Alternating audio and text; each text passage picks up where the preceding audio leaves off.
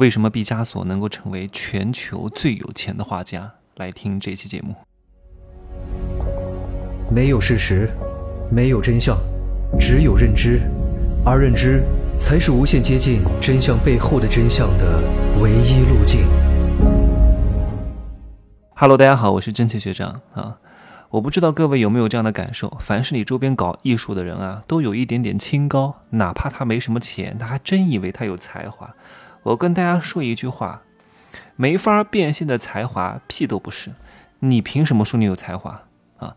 那是你自认为。请问你挣了多少钱吗？我不是说我是唯金钱主义，就是你的才华没办法变现，没有获得公认价值，那你就不值钱。为什么美元值钱？因为美元受到了全世界人民的爱戴和认同，所以它有钱。为什么津巴布韦的币它不值钱？因为你不认同它啊，所以它不值钱。你的才华别人认同吗？不是你自己说你有才华的呀。你有才华，你的才华变现了吗？不要老是跟我讲这些屁话，一点用都没有。所以，如果你们周边再有这样的搞艺术的人，觉得他自己是什么大艺术家、歌唱家、舞蹈家啊，什么画家，请问你一个月挣多少钱？改革开放四十年，今天你挣多少钱？很很明白的，就是你能够。只要你通过合法合规的渠道，哈，你真的是钱越多，说明你对这个世界、对这个社会的价值贡献越大，因为你的才华帮助到了更多人，这个才是最关键的。为什么毕加索能够成为全世界最有钱的画家？是因为他画的好吗？哎，各位，你能分辨一个人画的怎么样吗？我就分辨不出来。啊，那你的艺术修为比我高，艺术造诣比我高啊！我还天天看各种各样的关于美的东西，我还真看不出来。我也不觉得这个人的书法写的有多好。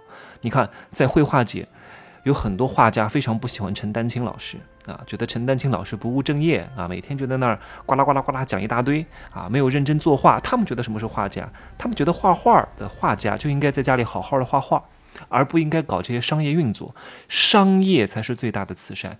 因为他做了商业运作，所以能够让更多的人知道陈丹青的话。哪有什么绝对的好与坏呀？我们能看得懂吗？杜尚的那个小便池，什么破玩意儿啊，对吧？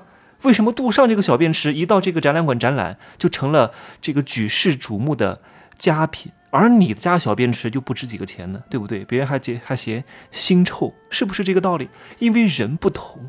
毕加索的画你能看得明白吗？各位，没有人能看得明白的啊！画几个泼墨啊，搞几个勾勒，当然肯定有一定的艺术水准。但是你说它有多高？没有，它的高与低是谁定的？没有人定啊。他有名，他东西就相对来说不错，因为普通人是分辨不出来的。而且这些所谓的有名的画家，我相信一定是有一定的艺术水准。在这个世界上评判一个人成不成功，不是说他做的有极致有多好，是这个人在有名的前提下做的比较好。你说唱歌唱得好的人多呢？难道张学友是歌神，就没有比张学友唱得更好的人吗？当然有。可是评判标准不是这个样子。一个人最大的成功，不是他专业能力有多强，是他的专业能力能够被多少人共识。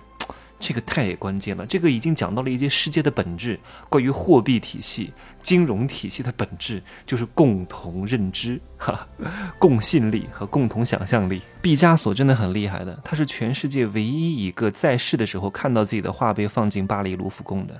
他的画肯定还不错，但是他最重要的，他为什么这么有钱？是因为他懂得商业运作自己。我希望各位多多学一些商业思维。啊，人性和商业思维是各位一定要好好的补课的啊！没有听过我商业世界罗生门的，一定要抓紧时间听一听，学一学别人家的商业模式是怎么玩的，把别人家的去其糟粕，取其精华，把这些好的东西拿来为你所用，放在正道上，对你来说非常关键。你看，毕加索他为什么有名？他的画为什么值钱？他为什么有钱？是因为他有名，各位。在这个世界上，你有名就一定会有钱，但是你有钱还不见得有名。你看很多富二代，很多有钱人，想尽办法让自己成名，只要成名了，让更多的人认识了你，共识了你啊，对你有共同想象力，钱一定是源源不断的。那毕加索怎么来运作的呢？毕加索刚开始没有什么名气的。他雇了一些大学生啊，也就是托儿，然后呢，让这些大学生，他不是让别人来排队哈，他让这些大学生呢到巴黎各个画廊去问有没有这个毕加索的画，然后这些大学生的画廊不看画，就直接问有没有毕加索的画。这些画廊的老板刚开始就很奇怪，诶，毕加索是谁呀？哎呀，没有没有没有没有没有啊，也没有太在意。但是各位，问的多了就不一样了，怎么每天都有人来问有没有毕加索的画？而且这个学生呢，在全巴黎各个画廊、各个展览馆都会去问有没有毕加索的画。经过一段时间的运作，哎，大家就在想，毕加索是谁呀？怎么都来问他的画呢？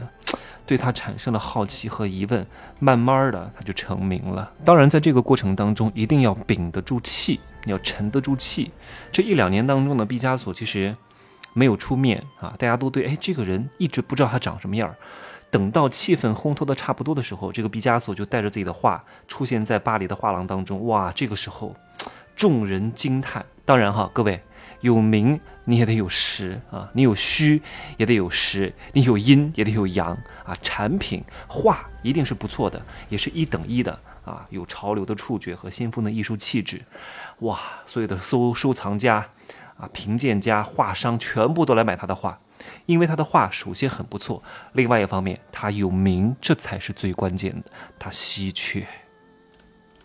在成名之后，毕加索都不用现金的，也不带现金的，到哪去吃东西、买东西都是签一个支票啊，因为他有名，他用他的名字就能换钱。关键是各位，这个支票是商家可以拿到银行换钱的，但是没有一个商家会去换钱，因为大家都想要这张支票，都想收藏毕加索这个著名的大画家给他签的字儿，所以这个东西他就不需要去兑付的，你懂吗？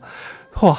太聪明了，这个人。当然，如果毕加索天天这样做的话，那肯定不行的。因为随着市场上他签名的支票越来越多，那他的签名就不值钱了啊，他只能用一段时间啊，造成稀缺性。那那些原来留着他签名支票的这些人，他们的这些支票才具备收藏价值和。这个溢价空间，如果都是，那就不值钱了。所以这个度也得拿捏得很好，要把经济学的常识加进去。所以我今天讲的这个意思是什么？